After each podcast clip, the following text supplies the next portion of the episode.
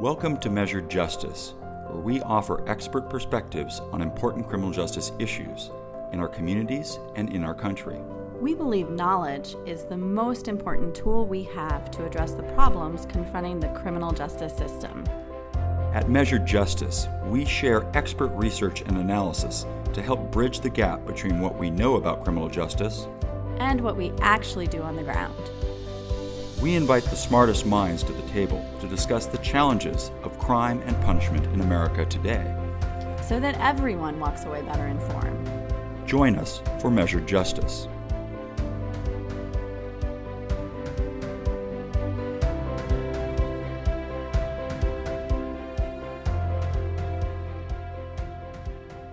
This is Ashley Otto, Director of the Academy for Justice at the Sandra Day O'Connor College of Law at Arizona State University, and you're listening to Measured Justice. The Academy for Justice is a criminal justice center at Arizona State University's Sandra Day O'Connor College of Law that aims to connect research with policy reform and share expert voices. I'm going to turn it over now to my co host on today's episode, Shannon Yohani, Research Director of the Academy for Justice, to introduce our guest on today's episode. Thank you, Ashley. Today on this podcast episode, we are joined by the newest member of our Blue Ribbon Committee exploring crime and violence. Jessica Katzenstein is a postdoctoral fellow, Inequality in America Initiative at Harvard University, postdoctoral affiliate, program in criminal justice policy and management, and visiting research scholar at the Global Human Rights Hub at Arizona State University. And Jessica is our first anthropologist on the Blue Ribbon Committee, bringing a unique and valuable perspective. Today, we're going to explore some of Jessica's work and discuss how it will fit in with the Academy for Justice's Rethinking Crime and Violence initiative. So, Jessica, I'm going to start with um, a first question, kind of for some background. As you know, there's been a significant reckoning in the US on the issue of police use of force and police reform in the last few years. And some support solutions which would aim to reduce police use of force overall while others believe we must begin by holding officers who use force improperly accountable for their actions. Do you feel both of these solutions, both preventative and reactionary, are important to reducing excessive force, or, or do you feel one must occur before the other? Or is it possible that we can really see change from both happening at the same time? Thank you, Ashley uh, and Shannon. Thank you also, both of you, for having me. I'm really excited to be here. So, in terms of this question, so I want to start by um, mentioning Ruth Wilson Gilmore's distinction between reformist reforms and non reformist reforms, uh, the former being reforms that do expand the power or the funding of policing, and the latter being we could think of more like harm reduction. Um, and I do believe that reactionary solutions that attempt to hold officers accountable, that those could be harm reducing. And in fact, in my field work with police officers in Maryland, I found that officers sort of looked at cases that made the news, prosecutions of police who had uh, improperly used force, that they looked at those with a certain amount of fear. And in fact, a lot of them use the phrase, I don't want to be the next YouTube star. Uh, and for some of them, that did shape how they behaved on the street.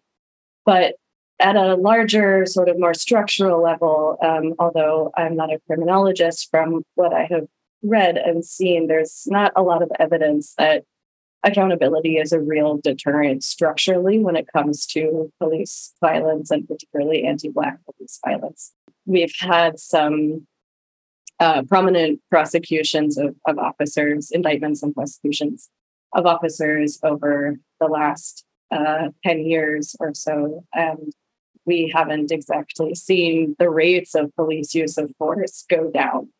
So I think that the idea that uh, reactionary responses have to come first um, is not supported by the data.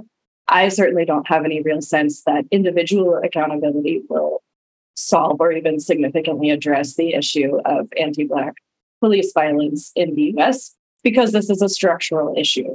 So, if anything, I think the if, if we're going to order these solutions, I think that preventative has to come first. Of course, one can, you know, walk and chew gum at the same time, but I think preventative has to come first because prevent we could think of preventative solutions as those that address the structural issues that bring police into greater contact with poor people of color, particularly poor Black people in the US. And I think that addressing that is, is the only way that we can uh, get to a world where there's at least less police use of violence. Thank you, Jessica. You mentioned that in that conversation just now that the police use of force and violence is a structural issue, that it's part of the fabric uh, that exists in both policing and, and in the United States. In your paper, The Wars Are Here How the United States Post 9 11 Wars Helped Militarize US Police, you argue that while the militarization of American police has exploded since 9 11, that militarization is deeply ingrained in the fabric of America and not just a switch that we can turn off easily. So, society generally sees military uses of force, even in domestic settings, as separate from police uses of force. Do you agree with that? And should the military be considered a wholly separate entity from the police, or do you believe they're too intertwined to be separated? Yeah, this is a great question. Um, so, of course, uh, the police and the military are institutionally separate, right? Like they have, they're governed by a different set of laws. They're differently structured bureaucracies. They operate to a certain extent, um, although there are plenty of overlaps um, in, in, in different parts of the world. But for me, the point is to understand how entangled they are when we normally think of them as completely different arms of state power. So, in that paper you mentioned, I, and I'm drawing on uh, a long history of scholars who've looked at this. I'm just naming a few for anyone who's interested Julian Go, Alfred McCoy, Fana Jamal, Micol Seigel, etc. Um, so all of these scholars, excuse me, look at how the institutions of the police and the military in the US grew together. So the example that I think more people are familiar with now, uh, especially post 2020, is slavery, that slave patrols and militias and the federal military all work together to control enslaved people and prevent uprisings, but there are also some lesser known aspects, uh, lesser known parts of that history uh, where we can see the police and the military having been entangled powers, learning from each other. Um, the boomer, what Aimé Césaire calls the boomerang effect of colonization. So the US military developing tactics in the occupation of the Philippines, in Vietnam, more recently in Iraq, and bringing those tactics back to the home front to police racialized communities, um, particularly poor Black communities. So this this is an argument for me against the, um, I mean, frankly, to be harsh, the fantasy of the idea of a non-militarized police force. And that's not to say, as as you mentioned, that we haven't seen an intensification of what we might call militarization. We absolutely have. Um, military sharing of equipment and tactics with police has escalated since 9 11 in particular. But it's to say that uh, sometimes when we talk about demilitarizing the police, we're sort of implicitly relying on the idea that it's possible to purify the police and that police and military forms of power have ever at some point in our history been separated um, when in reality, history historians have shown that they haven't. So harm reduction, as I mentioned earlier, harm reduction is is of course a worthy goal worth striving for. Um, certain forms of attempting to demilitarize the police are immediately harm reducing. Um, but my argument there, and again building on these scholars, is that uh, that demilitarization can't be based on a fantasy of purifying the police of military influence and, and, militarization. You know, many have proposed removing certain responsibilities from the police altogether or allowing other unarmed individuals, non police, like social workers or crisis counselors, to respond to certain types of issues in the community. Is is this something you you're on board with? You could get on board with? Why or why not? Um, and do you think that there's any part of of this this idea of demilitarization allow which would allow um, police to respond to mental health calls for example without excessive violence Or in, do you think it'd be still better handled by social workers or uh, other types of experts? Thank you. That's also a great question. I think to start it, uh, answering this question, I think requires thinking about how we want these cases to go, both we writ large, and much more importantly, actually, how the people involved in these cases, the people who themselves are in crisis and their loved ones, um, particularly those who call police, who call 911, how they want these cases to go. Um, and as we all know, it's it's not uncommon for police to arrive at a mental health call and shoot suicidal people, even those who aren't threatening police directly.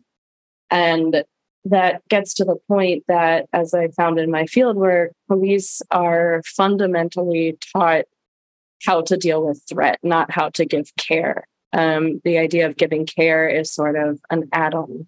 Um, and this is something it's important to note that many officers themselves recognize this isn't just a critique that's coming from you know progressive organizers or abolitionists it's also coming from police i met officers in the course of my field work who remembered the reagan era of deinstitutionalization and how their departments started seeing more and more people on the street, more and more people in mental health crisis, people whose forms of public social support had been removed and who they were then coming into contact with more and more often.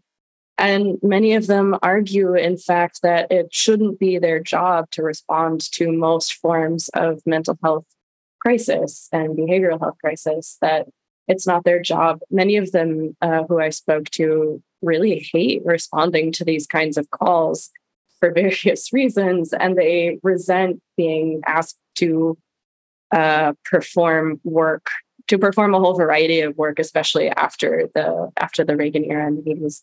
They resent being asked to be quote unquote social workers as well as as well as police. But I say quote unquote because um, it's of course um, you know social workers and mental health professionals have a certain kind of training and a, and a breadth of experience and certifications and so forth that officers simply don't have even when they even when we give them mental health trainings which again could can could be harm reducing but nonetheless are usually you know very brief sometimes quite cursory sometimes you know just a couple hours once a year that's simply not a replacement for the kind of work that a social worker or another mental health professional can do and it's you know I, I think it's also a question of respect for that expertise and that experience to say that officers cannot replace um, mental health professionals.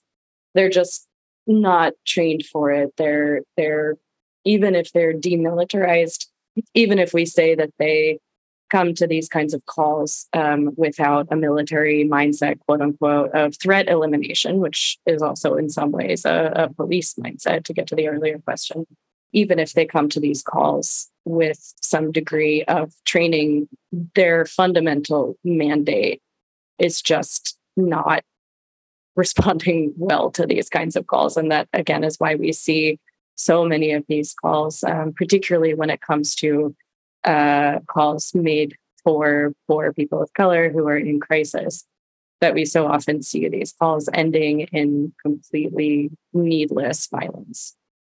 Thank you so much, Jessica. Uh, we've seen pushes to decriminalize things such as traffic infractions to reduce police interactions with people, hopefully reducing police violence overall. But many worry that decriminalizing things and under policing may just lead to increased criminal violence. Do you think this is a legitimate fear? And what ways do you see that we could reduce police violence while keeping communities safe from criminal violence?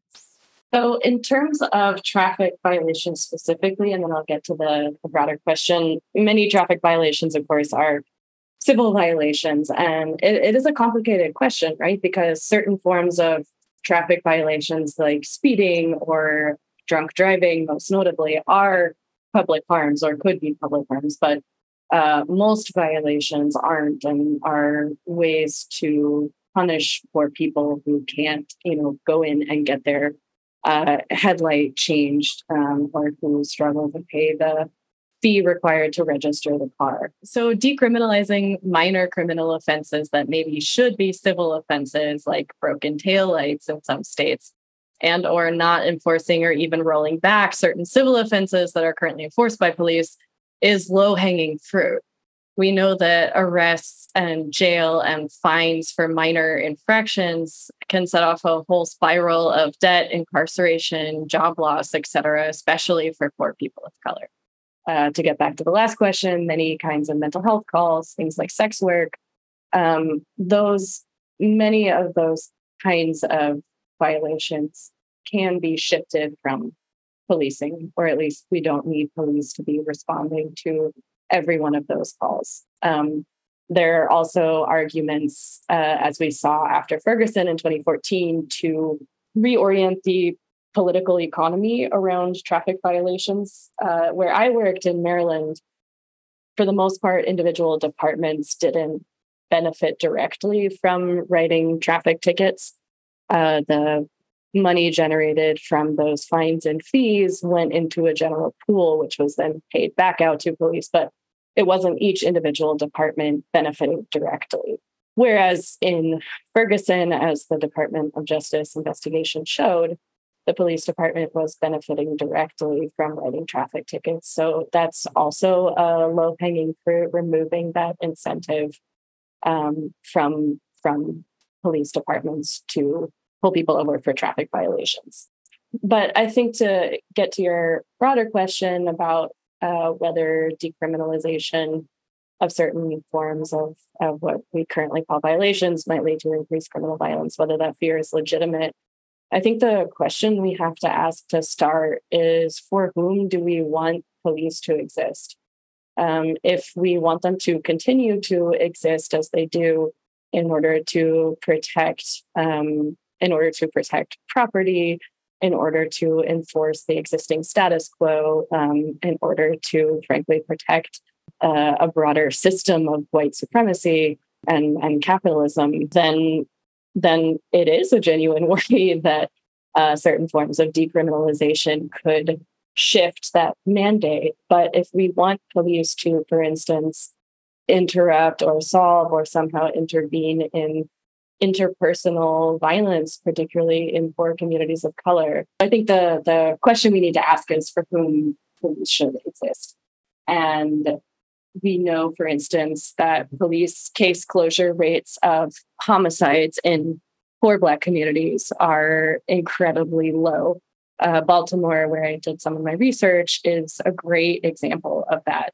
People in those communities are suffering under the combined weight of interpersonal violence and state violence and abandonment. And many do not see police as an effective solution, frankly, to the, the issues that are making them collectively and individually suffer.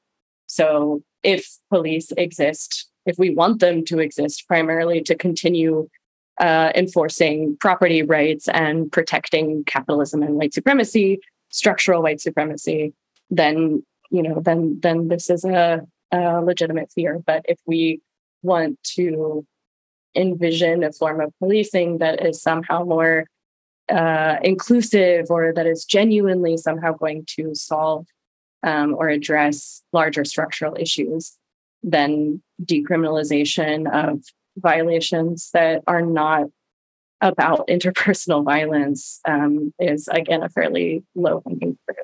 Jessica, you've talked a lot about, you know, how race and ethnicity and how, how those play into um, the broader context of, of, this conversation. And I want to now turn to um, police and law enforcement training. Um, I don't think we can really talk about police use of force without talking about race and ethnicity. Um, and as you pointed out, Black Americans are nearly 12 times more likely than white Americans to report that their most recent police contact involved misconduct. And as an anthropologist, you've written and spoken in the past about how police trainings can have an effect on how officers interact with people of color and other minorities in the community.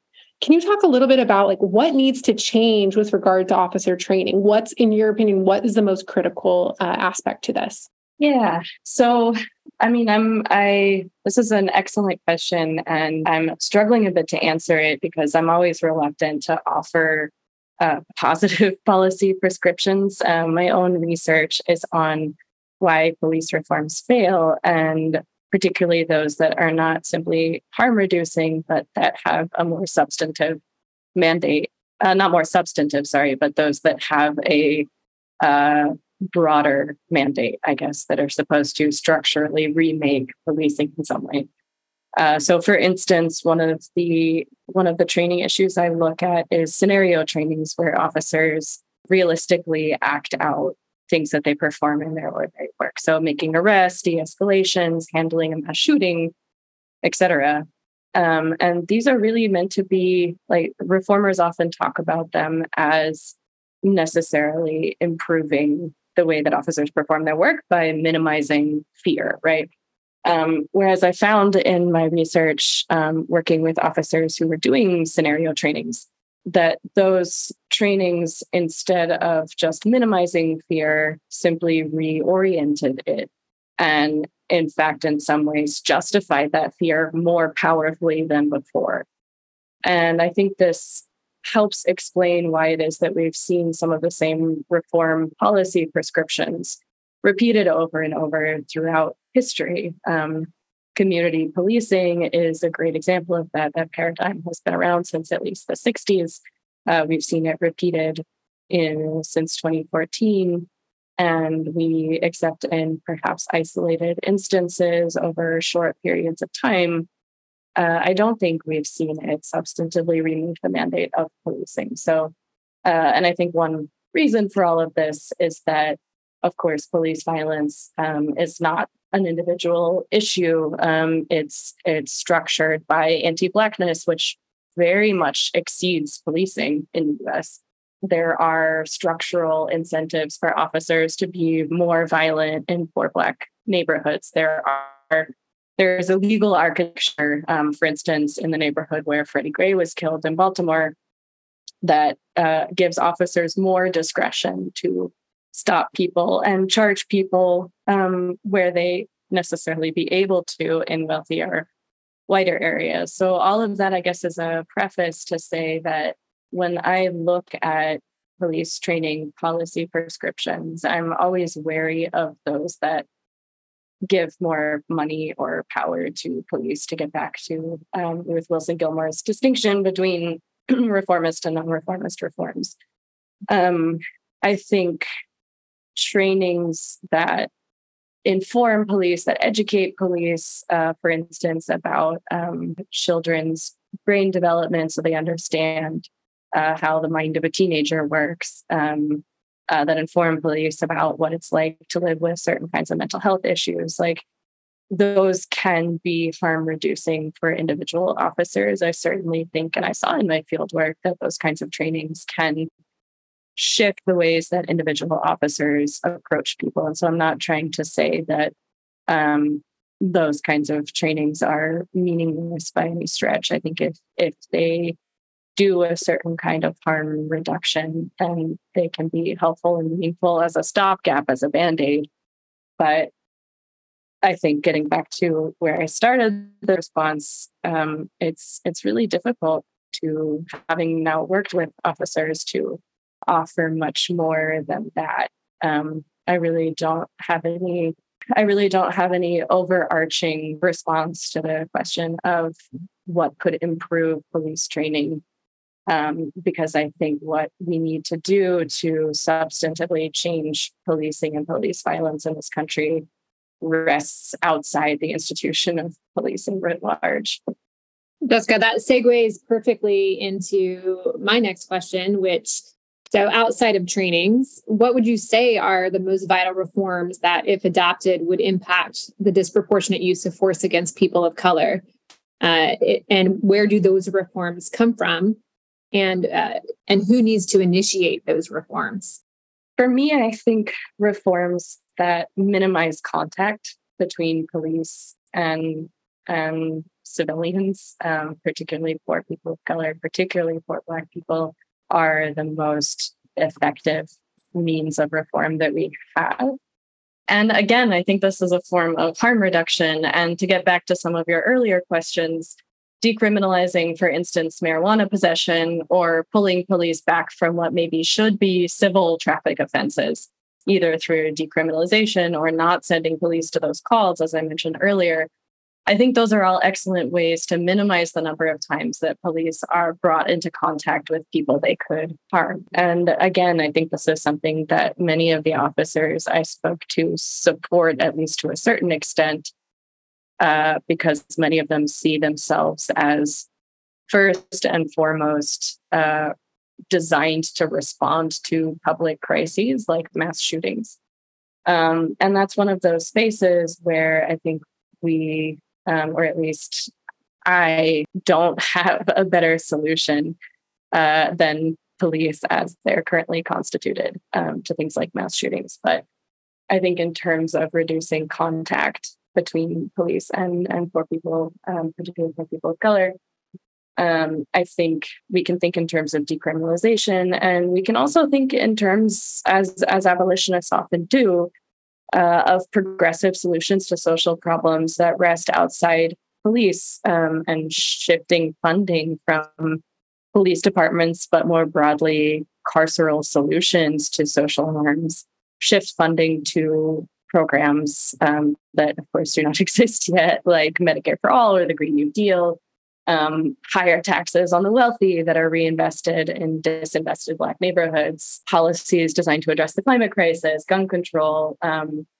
desegregation, and housing policy is another major space where um, investing in progressive solutions um, to generations of, of harm, the generations of harm that racial capitalism has produced, I think is one incredibly important space to be thinking about reforms that are not directly about police, but that would hugely impact the way that police violence works. Um, because, again, as I saw in my own research, where poor people of color are segregated into confined neighborhoods, those neighborhoods, um, both in terms of the legal enablement of higher levels of police discretion, as well as just um, department policy. So, for instance, even though quotas are technically illegal, quotas of you know how many tickets you have to write, et cetera, technically illegal in Maryland. Um, at least when I was doing my fieldwork, officers in many departments um, are still measured in terms of their performance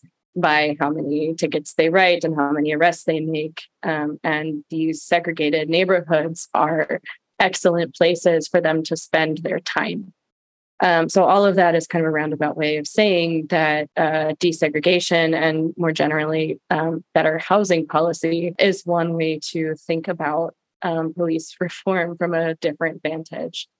And I know that that can sound tangential or it can sound like a a disavowal it can sound like an endorsement of the idea that violence is only a problem of poverty and i think we know that's that's not true and, and uh, at least not entirely true. Um, and we can look at mass shootings again to uh, to sort of make that case. Um, but insofar as uh, anti-black and anti-poor police violence in this country tends, as as those words uh, suggest, to fall along lines of race and poverty, um, investing in progressive solutions to social harm, I think, is the only structural, substantive way we have to lessen overall overall social violence. And then, just briefly, in terms of um, the question about police oversight, uh, I don't ever want to um, uh, undermine or denigrate the very hard work of uh, of people who work on police oversight, including people I worked with in my fieldwork um, I think it's important work. Um, that said, and I think some of them would agree, uh, we nonetheless, I think, haven't seen substantive, structural, long term change from police oversight in the form of, for instance, consent decrees. Baltimore, for instance, the Baltimore Police Department has been under a consent decree for years now. And one of the recent oversight task force reports that I read said something about how after five years, we are finally seeing some baby steps forward. Um, I'm paraphrasing, obviously, but you know, I, I, I think that when you speak privately, um, as as I have in my research, to people who've been in, involved in police oversight work uh, for a long time, um, you know, they'll they'll say that they think it's important work, that it's worth striving for, that it's a moral good to have public oversight of policing as a public institution. And I agree with that. But many will also sound a note of cynicism that their work will ultimately lead to long lasting change because in the history of the US, I think it's fair to say, given, for instance, the rates of police killings, um, we, I think, frankly, haven't really seen that so, given what you just discussed, Jessica, and that uh, this need for progressive solutions to social problems and that we're not there yet, I have two questions to follow up. What can lawyers, academics, policymakers, those outside actual police work do to bring about this meaningful change? But then also, on top of that, if this meaningful change is brought forward, do you think police oversight will still continue to be something that is necessary? Sure. So, as far as the first question, um, I think I think what I you know I'm I'm I'm an anthropologist, and so uh, you know of course there's a limit to how I can advise folks in other fields who know their fields better than I do. But from my own vantage, I can say that I think uh, any kind of research or advocacy work on policing um, should should start should have to start with two sort of uh, should have to start first with history um, with understanding why is it that these often promulgated police reforms haven't haven't enacted the change the substantive change that they've promised. Um, for instance as i mentioned earlier community policing is a great example of that. Um, and i think there it's important to question the idea which um, police themselves will will sometimes put forward that these reforms' historical failures are always just a problem of implementation. And if we tinker with it and we change some incentive here or there, um, then we'll get it right the next time. And I think that has historically set people up for disappointment, um, given that policing, I think, in, in, in at least structural ways, continues to operate as it always has. And that also gets to, I think, in terms of bringing about meaningful change, another really important starting point, which m- many people, of course, are already working on, have been working on for a long time, is refusing to think about policing in a vacuum. And this is something that I think, for instance, some sort of old school um, criminology is sometimes guilty of, which is uh, thinking about, yeah, thinking about police in a vacuum as if all that uh, structures their work is law, today's law, today's policy, today's behavior, um, and not the sort of broad sweep of the social structures in which policing are implicated and to which they're just one part. And again, housing uh, and desegregation, segregation policies are a great example of that. And then, and I know that's not a very satisfying answer to bringing about meaningful change on this topic. But I think that comes for me partly from the fact that, you know, and just as a brief aside, um, when I when I started my field work, I was not I didn't know much about police abolition. Um, I was skeptical of reform, but it was really seeing the ways that um, attempts at meaningful change within the institution of policing, like working with police and police departments, ends up getting re conscripted and reabsorbed into policing. Um, seeing that through the lens of officers themselves, I think tilted me over into uh, into being much more sympathetic to abolitionist work and abolitionist thinking. And so that's why um, I personally feel um, relatively cynical about the possibility of doing anything within the institution of policing to substantively change its mandate. And again, that's I want to keep reemphasizing this because I think it's really important. Um, I don't think that means that there is no work to be done in the here and now. Of course, there is. um, there is absolutely work to be done to minimize the harm of policing. But I think, I think for me, it's really important to think about that kind of work um, and that kind of research and that kind of advocacy from the vantage of um, of again harm reduction. So, uh, and then in terms of the question about oversight, um, you know, if we if we imagine a world, and I think it is an imaginable world, maybe not from from 2023 when we're kind of staring down the barrel of the 2024 election. Um, but I think it is theoretically possible to imagine a world um, where some some or many of uh, progressive policy reforms beyond policing have been implemented. And in fact, we see that in other countries, the US, of course, being uh, the only major rich nation to uh, industrialized rich nation to not have socialized health insurance, just to take one example. Like we are outliers in so many ways. But I think it, it's so for that reason, it's it's certainly possible to envision a world where these progressive policy reforms have been implemented um, and where police forces um, still exist in, in more or less the same iteration that they are now, and where police oversight is an important uh, an important component of minimizing police violence and of keeping police power in check. That's not the world that um, many abolitionists imagine or desire, and I think it's important to name that. But it certainly would be a world, I think, where um, that would be better than what we have now. Well, that brings us to the end of our time today. Uh, we want to thank Jessica for a terrific discussion. Thanks also to our producer, Amina Ketchen Kamel, and to my co host today, Shannon Yohani.